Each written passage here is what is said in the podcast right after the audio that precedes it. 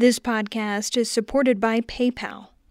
The racial wealth gap in the United States is as wide as it was in 1968, and the black community continues to face significant economic barriers, limiting opportunities for long term wealth creation. PayPal believes that financial health is essential for people to pursue a better future for themselves and their families. That's why PayPal is committed to supporting, sustaining, and investing in black owned businesses. Learn more by visiting the newsroom at paypal.com. It's Aspen Ideas to Go from the Aspen Institute. I'm Trisha Johnson. Uncertainty is ingrained in our lives whether we're running a business, building a career, raising a family, or going to school. And now, during the pandemic, new fears emerge all the time. How do we keep fear from paralyzing us? And why is it so pervasive? John Hagel is the author of The Journey Beyond Fear.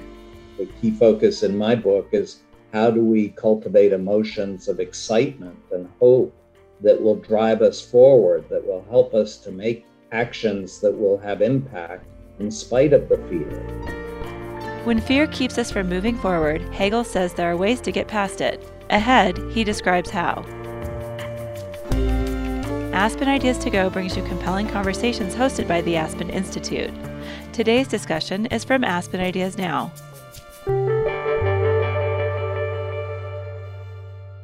When fear holds us back, we miss out on opportunity and a chance to realize our full potential.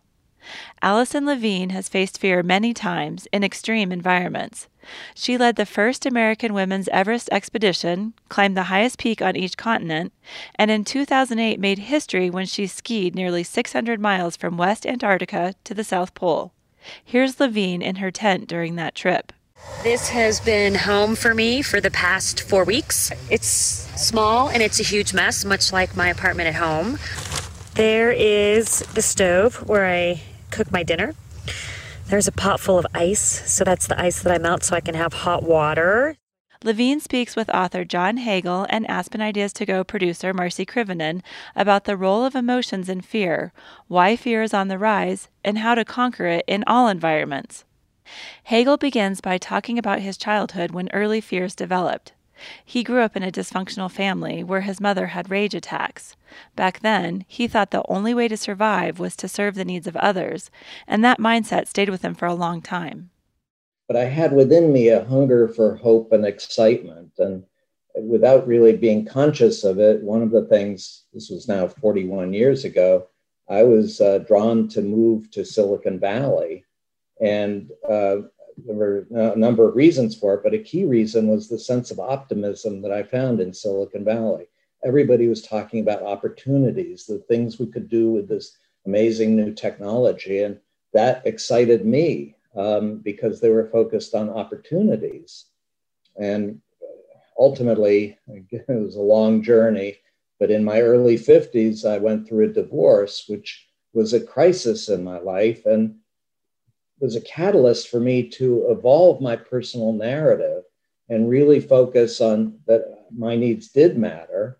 And it was focusing on the opportunity for us to come together on the edge um, and overcome our fears so that we could create platforms that would help all of us to learn faster together. And that's really been what's driven me since. And it's been a sense of excitement about that opportunity rather than fear that's really guiding my life now. Right. And you mentioned several words in there catalyst, journey, narrative, and those are all um, parts of your book. And we'll sort of get into that um, later in the conversation. But, you know, you faced fears of your own uh, growing up and um, just just like we all do throughout the course of our lives what kinds of fears are people facing today well, you obviously at one level we all have individual fears that that we focus on, but I think broadly, and the catalyst for me to write the book three years, start writing it three years ago, was the sense that there was increasing fear around the world and that it was driven by long term forces that are reshaping our global economy and society. And many ways of describing it But one, uh, one element of these forces is it's creating mounting performance pressure on all of us. Competition is intensifying on a global scale, not just for companies, but for individuals. We're competing more intensely for jobs now. Pace of change accelerating. And so things we thought we could count on are no longer there. And then, because of all this connectivity we've created on a global scale, small events, often a faraway place in the world, cascade into extreme disruptive events that leave us all scrambling to figure out what to do now. Dare I mention pandemic? That's just one example of these kinds of extreme events. But those combination of all of those generates there's a natural human reaction of fear to that situation. And it differs again depending on, on your situation. So I, I often talk about the boomer generation are approaching retirement or in retirement. The great news is they're going to live a lot longer than they thought they were going to live. The bad news, they didn't save for a much longer life. so there's fear. What am I going to do? And then you've got the, the other side, the Gen Z population that, again, many forces, but one key force is the increasing cost of education, the burden of student debt. There's a lot of fear there. How am I going to pay all this off? But I'll just finish too to say I think there are fundamental forces driving fear. There are also forces that are feeding the fear. When I talk about the news media, you know, I ask people, when was the last time you heard a news report about a good event somewhere in the world? It's all about the catastrophes, the disasters somewhere in the world where people died. It's all about the world is, is falling apart. And then, just to add to this, uh, again, I'm going to generalize, and but I think across the world, politicians increasingly are focusing on what I call threat-based narratives. It's all about the enemies coming to get us. We're all going to die. We need to mobilize now and resist, or we're going to die and they're feeding the fear. You know, when what politicians are out there saying, what extraordinary things could we accomplish if we all came together? That's missing from the, the political discussion. Right. Yeah. We live in a time where information is so abundant and it can easily exacerbate uh, the, the kinds of fears that we all feel. You mentioned performance, and um, Alison, you have had many amazing performances throughout your life um, doing these uh, expeditions across the world. And, you know, I watched a video of you in a tent, I think in Antarctica, where you were like melting snow or something and talking about yes. frostbite. Um, and so uh, you have faced fears in some of these extreme environments that you've explored. Can you talk a little bit about maybe some of the fears that you faced in those yeah, situations? Sure. So, first of all, I also want to mention one of the reasons that John's book really resonated with me is because I had a very similar experience with my parents as a child, the same type of dynamics going on. So, I can appreciate where a lot of the stuff that you write about comes from. Um, but managing fear is just an important part of going through life. And for me, what I've had to realize is that fear is a normal human emotion.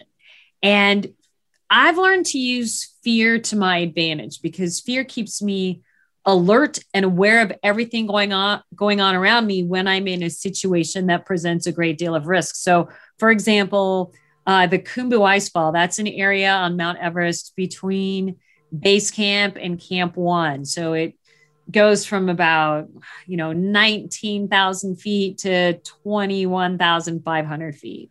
And it's basically 2,000 vertical feet of these big, huge moving ice chunks. And the ice chunks are massive, they're the size of small buildings. And what happens is the sun comes up and everything in that ice fall starts to melt. So you're in constant danger of being crushed as these humongous chunks of ice are are shifting around and then there are these big openings in the glaciers called crevasses um, where you could fall hundreds of feet to your death so you're in this ice fall that is one of the most it's probably the scariest place i've ever been and the environment is constantly shifting and changing as the sun warms everything up and I, the first time I went through that ice fall, and you go through it multiple times because when you're climbing Everest, you don't just climb straight up the mountain. You climb up part way, then you have to come back down to acclimatize. Climb up higher, come back down. So you go through that same section of the route multiple times. We went through it eight times. And every single time it was scary for me. But what I realized is I just tell myself, look, fear means if I'm scared, it means I'm paying attention. And fear is only bad if it paralyzes you, right? Complacency is really what puts you at risk. When you're complacent in an extreme environment like Mount Everest, especially in the Khumbu Icefall, that is incredibly risky because that's when you stand a, a, uh, much stronger likelihood of being crushed by one of those big blocks of ice or falling through a crevasse. So I just tell myself fear is okay. Fear is okay. It's just a normal human emotion. Complacency is what will put me at risk. So I've also just learned that you can be scared and brave at the same time. You can. You can be scared and brave at the same time. And you don't have to, it's okay to acknowledge fear. You just don't let it paralyze you. So that's really how I process fear. When I feel it, I think, okay, I feel scared. That's all right. It means I'm paying attention because this is kind of a scary place, this Khumbu Icefall, and it's going to keep me on my toes. And just because I'm scared doesn't mean I can't move forward. Right. Wow. I, you know, many of us have never been in such uh, a scary situation. So it's um, just thinking about those kinds of risks and how close you are to death is um, chilling. You know, John, you talk a lot about emotions in your book and how they shape our choices and actions. Um, for you, Alison, can you talk a, a, little bit about the role of emotions and and the role you know that they played in those most fearful moments that you encountered? So, what's interesting to note about extreme environments? So, I'm talking about environments where there's a lot of risk and where health and safety is on the line. Um, what's what's unique about these situations is that emotions are very much heightened. So things that might not bother you so much at sea level will really really you know irritate you when you're in a remote extreme environment. And something that you know might you might not really acknowledge that much can make you incredibly happy in one of these environments. So all emotions are heightened whether they're positive emotions or or what we would see as more negative emotions like fear or sadness or feeling homesick or feeling you know isolated or anything like that. So you have to really take good care to keep your emotions in check and they always say like don't don't ever make any really important decisions when you're when you're on an expedition like this because when you've been away from civilization when you've been away from people you love, when you've been away from the everyday comforts of home, um, it's easy for your head to go to a very dark place. So I I keep that in mind. And when I have people on my team or people around me or just people that I meet, um, you know, at base camp on the mountain, when I see somebody that's going through a tough time, I really, really make an effort to give them a pep talk and try to infuse some positivity into the situation. Because what I've found is that in these extreme environments, and look, you could argue that today we're all in a remote extreme environment, right? With risk, with inherent risk, right? This COVID situation, we're working from home, our offices, things are still closed. So, what I've learned is that a few kind words of support can completely change the outcome of a situation for somebody. And again, just realizing people's heads can go to a very dark place. And sometimes just being a person who can share a few kind words with somebody who's struggling, you can really have an incredible amount of impact. So that is something that I really keep in mind when it comes to these extreme environments and how to keep emotions in check and just realize when I feel really upset about something, you know, look, I need to think about the fact that I'm in this remote extreme environment and that may be what is making these emotions feel so exaggerated right now. And would I feel the same way if I were at home? So you have to dig a little bit deeper when you start feeling these extreme emotions. But for me, the most important thing is to keep in mind that I, I have the power to change the outcome of the situation with a few kind words, with some support, with just letting somebody know. I've seen people on an expedition who are ready to quit. And if I can just sit with them for 10 minutes, 15 minutes and talk to them, sometimes just feeling like somebody cares can make all the difference in the world. And John, do you have anything to add when you know when it comes to fear and emotions? And you know, this is sort of like a, a key point of your book. Maybe in particular in a extreme environment context, like Alison is describing, or or in any uh, context. You know, she mentioned that we're all dealing with kind of the pandemic, and which presents kind of an extreme environment for all of us. Talk a little bit about emotions and fear. Yes, no, I, well, I agree completely with what Alison said in terms of the fear being a very natural, understandable emotion, and in the right ways can be a very helpful emotion. But it has to be balanced, and and the key focus in my book is how do we cultivate emotions of excitement and hope that will drive us forward, that will help us to make actions that will have impact in spite of the fear. And again, the fear can help us to really manage those actions so we, we do it in the best way possible. But on the other hand, without that excitement, that drive to say, I need to do this, I have to do this, even though I'm afraid, and I'm excited about it. It's not that I have to do it, it's that I want to do it and I'm excited about it. That, in my view, actually is really the key to the kind of um, extreme performance that, that people like Alison have accomplished throughout their lives. I can see see the excitement in her just as she talks. I mean, it's it's there.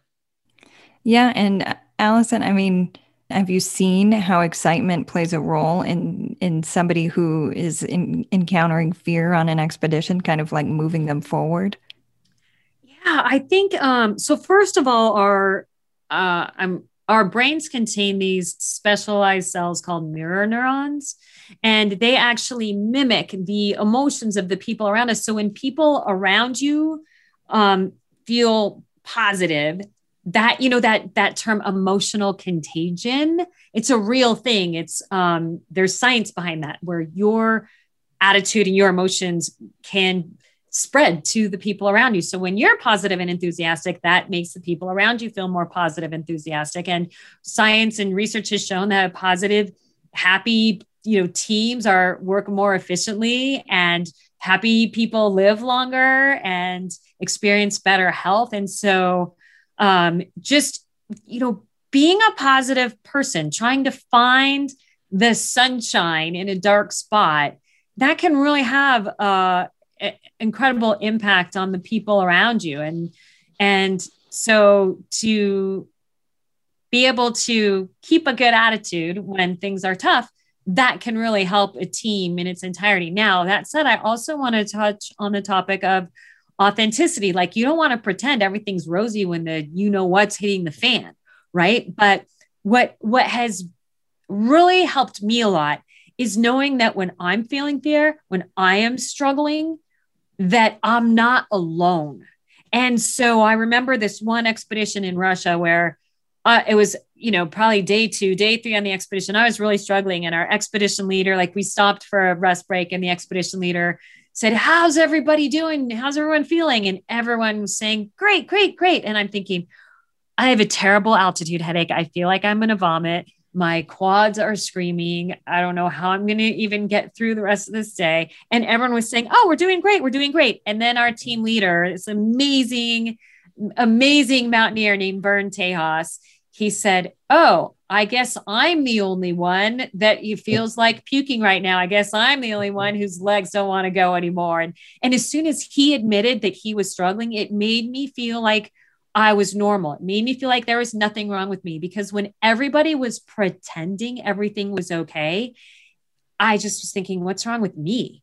How come nobody else thinks this is hard? I trained, I prepared. Why am I the only one struggling? And it, it kind of shook my self confidence a little bit. So when this leader, this amazing guy, this incredibly talented climber said, Oh, guess I'm the only one that feels like puking. It made me feel so much better. So there's a difference between pretending things are rosy when they're not um, and just being honest authentic and vulnerable i think showing that vulnerability can actually help when leaders do that it can actually help teams so when i say like keep a positive attitude um, try to have a good outlook. It doesn't mean to pretend things are okay when they're not. It just means to give people hope, right? Like, hey, this is really hard. This is hard for me too.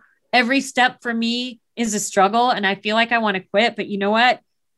I'm just going to put one foot in front of the other and keep going. And I, that's all you have to do too. You just have to put one foot in front of the other and keep going. And you can help people build that resilience, right? And just that sense of getting to the top of the mountain.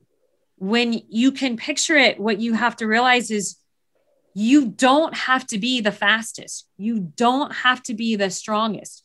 You just have to be relentless about putting one foot in front of the other. That's all it is. And so you know, when I say to to be positive, to share some support with the people around you, doesn't mean to be fake or to sugarcoat things. It just means to say, look, this is all hard, but we're going to make it because I know we can. I know we can do this, and we're all going to lean on each other and help each other, and we're going to be okay. Like that's the kind of positivity that I think can really change the outcome for people in the, you know when they're feeling extreme fear.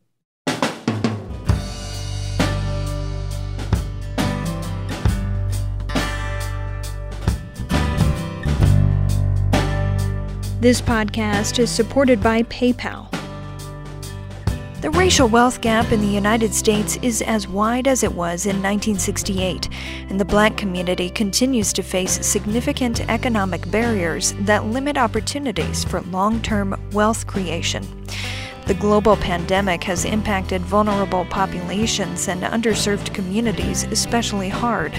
PayPal believes that financial health and security is an essential foundation for people to pursue a better future for their families and communities, and to join and thrive in a more equitable global economy.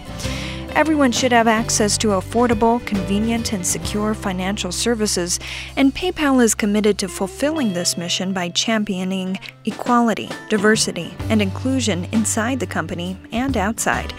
PayPal is working to address the economic underpinnings of racial inequality. Learn more about how PayPal is helping to close the racial wealth gap by supporting, sustaining, and investing in black owned businesses and communities. Visit the newsroom at paypal.com.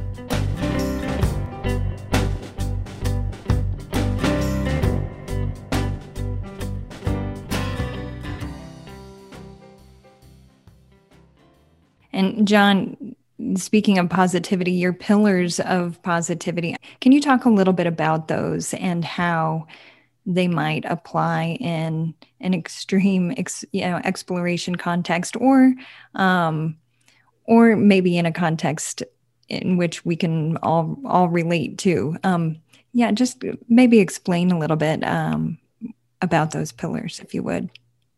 Yeah, it, it comes from my own, again, personal journey as well as research that I've done over decades. But I've ended up focusing on what I call three pillars. And at the high level, they're narratives, passion, and platforms. And the challenge I have is that uh, using those words, everybody has a different meaning than I have for those words. So I have to make an effort to really clarify what I mean by these three pillars. So, narrative, for example, you know, many people view narratives and stories to mean the same thing. For me, stories are very different. They have a beginning, a middle, and an end to them. The end, it's over. And the story is about me, the storyteller, or about some other people out there. It's not about you. You could use your imagination, figure out what you would have done, but it's not about you.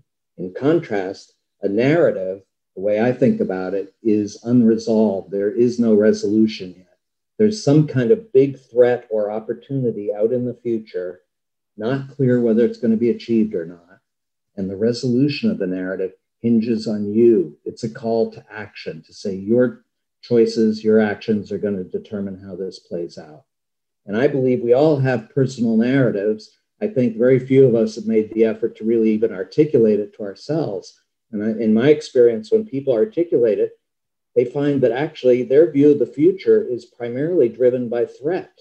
They're, they're afraid of something out in the future. And as a result, there's very little call to action because they're afraid and they don't they don't trust anyone else. They don't want to have to rely on anyone else. They want to just do it themselves. And in contrast, I think an opportunity based narrative focuses on a really inspiring, exciting opportunity and calls others to help to address that opportunity. And so I think making that transition from threat to opportunity based narratives is a key in the, in the journey beyond fear. And it helps us to, it becomes a catalyst to identify a very specific form of passion that I call the passion of the explorer. And it's, it's a passion where you're driven to have more and more impact in a particular area because you're excited about that impact. And you're excited about the challenges you're facing because it's an opportunity to have more impact. And you're connecting, your, con- your instinct is to connect as much as possible with others to help you address those challenges. So I think when people finally discover that passion, they are, able to accomplish amazing things and, and move in spite of the fear. And then finally, platforms help people to come together and do learning around it's it's not it's a very different kind of platform from what we have today it's platforms that are focused on helping all of us to learn faster by creating new knowledge together. And I, I very much resonate with Alison's comments around my experience is people who are driving to extreme edges of performance do this typically as part of small groups, three to 15 people, in, in my general sense, where they have deep trust based relationships with each other and to her point, you know, are supporting each other when when things get rough, but also challenging each other to say, maybe we could go the next step. Maybe we could do something even better. Let's work together to figure this out because they're excited, and that excitement becomes contagious. So. I think ultimately that's what really is going to help us on the journey beyond fear. We talked about how these pillars apply within the context that Alison is used to, but they're also very applicable to the world of business. Can you talk a little bit, John, about how this might play out in an organization? Sure. I mean, I, I think there's huge relevance in the business world in the sense that, again, all businesses and all people are encountering this mounting performance pressure.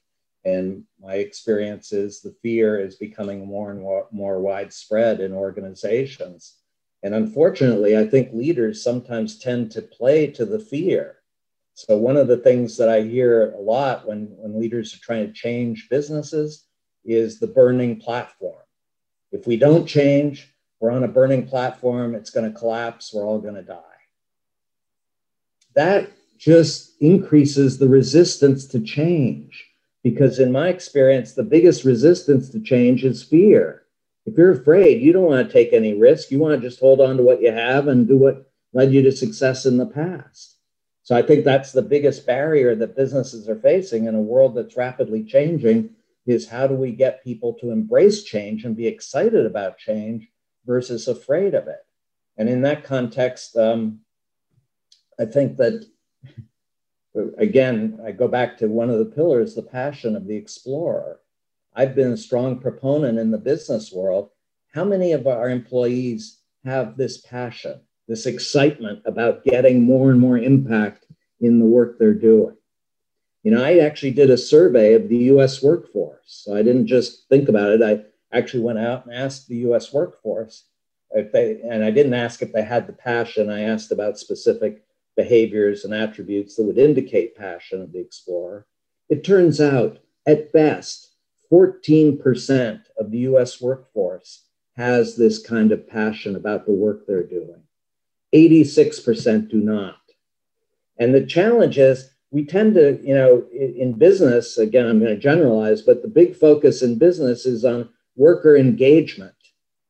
And definitions differ again, but broadly, worker engagement means do you like the work you do? Do you like the people you work with? Do you respect the company you work for? Great, that's fine. And there's evidence that if, if you have an engaged worker, they perform better than disengaged workers. But there's nothing in that about an excitement and commitment to getting more and more impact through change. That's what passion is all about. And actually, engaged workers often are resistant to change.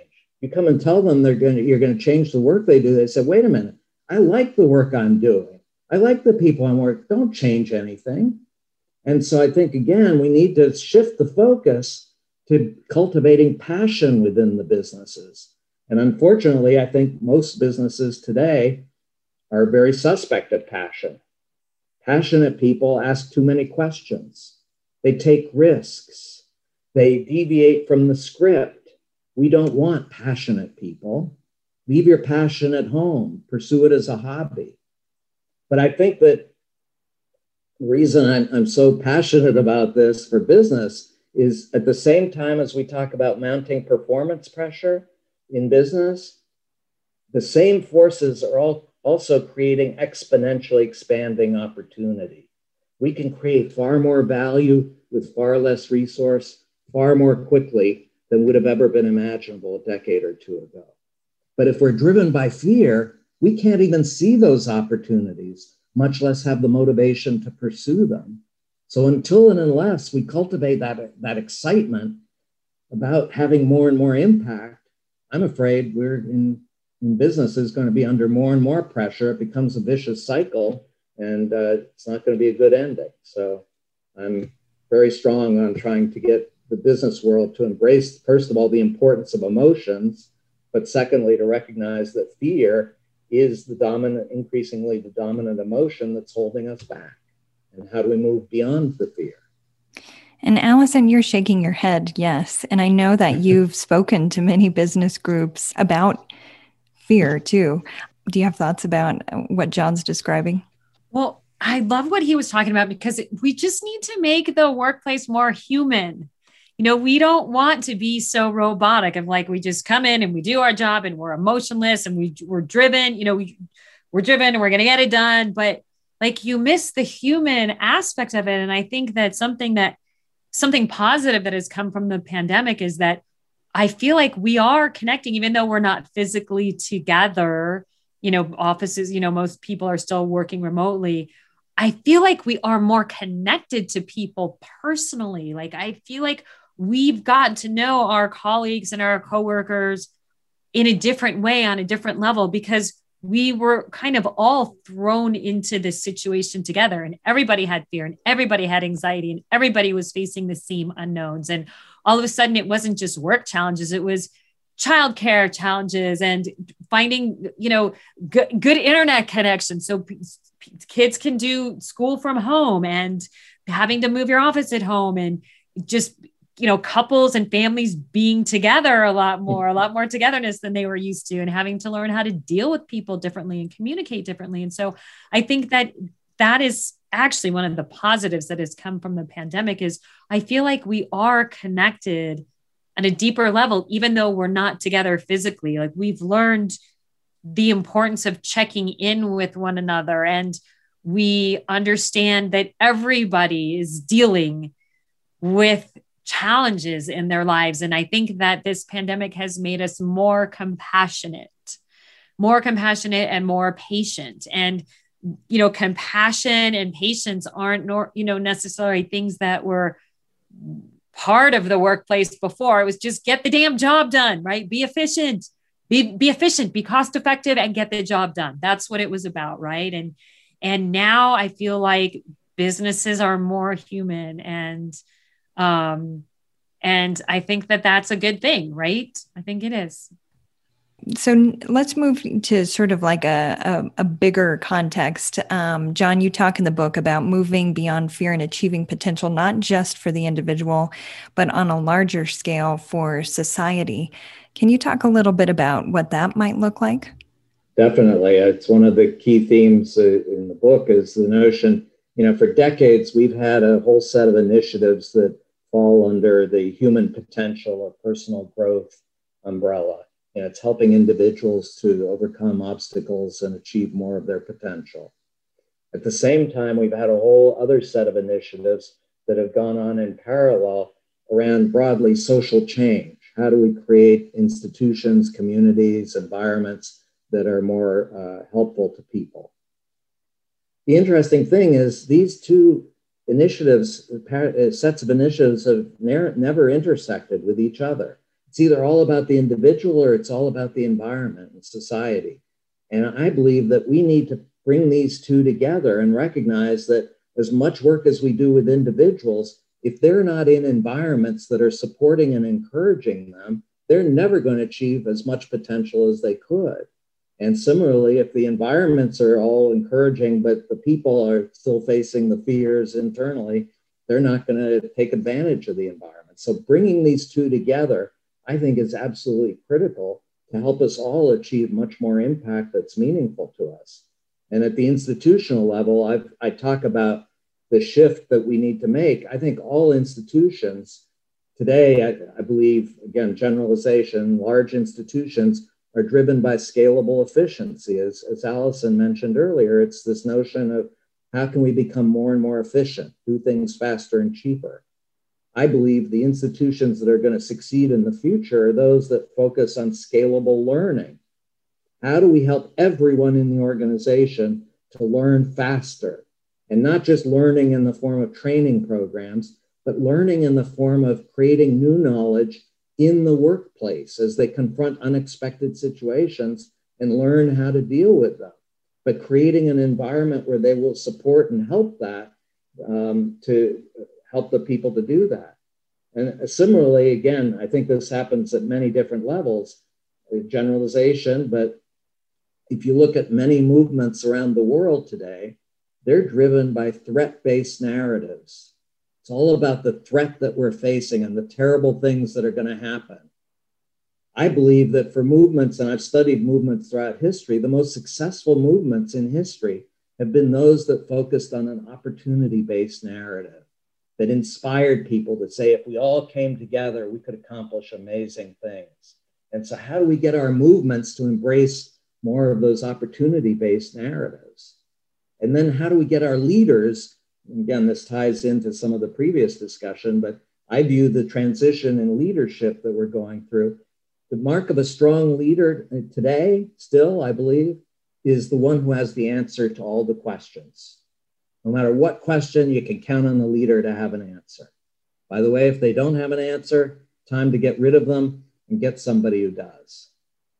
I believe the mark of a strong leader in the future is going to be the one who has the most powerful questions, exciting, inspiring questions, and who will freely admit they don't have an answer and ask for help from others. It sends out a message that questions are actually not just good, they're necessary. And it's great to ask for help. Don't just sit there and try to do it all by yourself. Ask for help and express vulnerability. So I think that there are a lot of changes more broadly in our environments that are going to be very, can be very helpful and will be very helpful in terms of encouraging people to move beyond fear. Right. And you mentioned too that sort of a supportive environment um, is necessary for an individual to move beyond fear. And Alison, you talked about how one of your the expert climber within your group said he was hurting just as much as you were and it made you feel like you could move beyond your fear because you heard that. So it's sort of similar that um, the leaders the leaders in these different contexts uh, need to provide that in order for people to move is is that sort of what you're saying john? Yeah i think certainly uh, absolutely. At, at, the at the high level the leaders providing that. I think within the small groups, I, I mentioned earlier that I believe that we're going to learn faster and achieve much more impact if we come together in small groups, not just in extreme environments, but even in the business world and everywhere. Coming together in small groups becomes critical. And in those small groups, I think an interesting dynamic emerges of support and challenge on the one side, the participants in those groups are supporting each other. When somebody gets frustrated and disappointed, they're there to say, "No, we have your back. We're going to make we're going to make sure this this happens." But they're also challenging each other. They're, they're asking, "Why can't we get even farther? Why can't we do something even better? Have even more impact?" And so they're because they're driven, they're excited about having more impact. It's not just they're challenging each other because they're trying to put each other down no, they share an excitement about getting more impact and wanting to do things in different and better ways. And Alison, I know that you um, have written about leadership. Do you have anything to add? I mean, I feel like John just summed it up so well, but I think um, just hitting again on the vulnerability aspect of it is huge. Like I, I want, you know, I want a leader that is going to get out there and get in the trenches and be willing to roll up their sleeves and get their hands dirty and experience all the same hardships, right, that the rest of the team is experiencing. And when a leader shows that they're willing to get out there and do the hard work along with the team, um, and that they have some skin in the game and they're willing to have that shared experience, I think that is how you build trust and loyalty. And I think that when you have trust and loyalty with your team, that can help them move past fear, right? We trust our leader. We know this person is looking out for our best interest. And while they may not might not have the answers, you know, we can all work together to get this figured out. But you got to know that the the leaders got skin in the game too, and that they are willing to uh, undertake the same risks and that they are willing to go through the same crap that they're asking the rest of the people to go through. Right, the leader cannot be in a in an ivory tower like we. The, the, everyone, you know, the leaders have to be, all, you know, in there together with the rest of the team. They have to be right there with them. They can't lead from afar, right? They want to people want to know that their their leader is willing to go through the same thing and make the same sacrifices that they're being asked to make and i would just add too leaders showing excitement not just confidence and yeah. competence but excitement they're excited about the opportunity and again not just saying the words but you can see through their daily actions that they really are excited about what's right. going to what's going to come well just to sort of wrap things up we all face fears. We face these unique fears during this time uh, that you mentioned at the top of the show, John. Um, and we also, Alison, you've faced unique fears in these extreme environments. Um, and and and you explain, and both of you uh, had fears that you had to overcome in in your childhoods. What is a, a piece of advice, I guess, um, a succinct piece of advice that the two of you might give to folks who are really just challenged right now? So I'll jump in. I'm going to go back to to my Khumbu Icefall experience, but that you can be scared and brave at the same time. Like that's short and sweet and sums it up. You can be scared and brave at the same time. Just because you're scared doesn't mean that you cannot move forward. Just because you're scared doesn't mean that you can't take big risks. So, yeah, you can still you can be scared and brave at the same time. That for me sums it up. No, that's great. And I, I would just uh, say that I think that um, the first the first uh, step or, or request from me would be to acknowledge your fear, because again, I think many of us are in denial. We live in cultures where expressing fear is a sign of weakness. And so we don't even want to acknowledge it to ourselves, much less share it with anybody else. But recognizing that that's a natural human reaction and there are reasons for the fear but at the same time, it's a limiting emotion. And if we're just consumed by fear, we're never going to achieve the impact that, that we have the potential to. And we need to cultivate the emotions that will help us to move forward in spite of the fear. And the fear is not going to go away, it'll still be there, to Alison's point. But there are emotions that are motivating us to and exciting us to make the next step and, and achieve that, that increasing impact. So well, great. Thank you so much, John and Alison, for joining me. My pleasure. Thank you. Thank you for having us.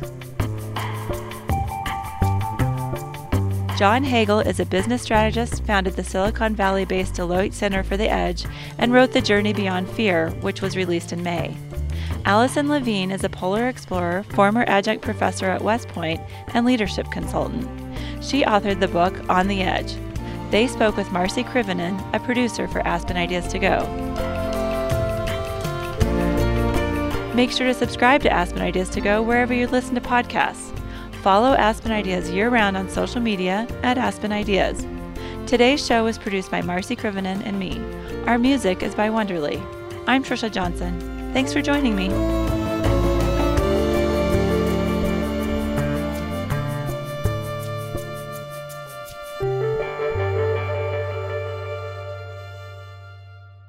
This podcast is supported by PayPal. The racial wealth gap in the United States is as wide as it was in 1968, and the black community continues to face significant economic barriers, limiting opportunities for long term wealth creation. PayPal believes that financial health is essential for people to pursue a better future for themselves and their families. That's why PayPal is committed to supporting, sustaining, and investing in black owned businesses.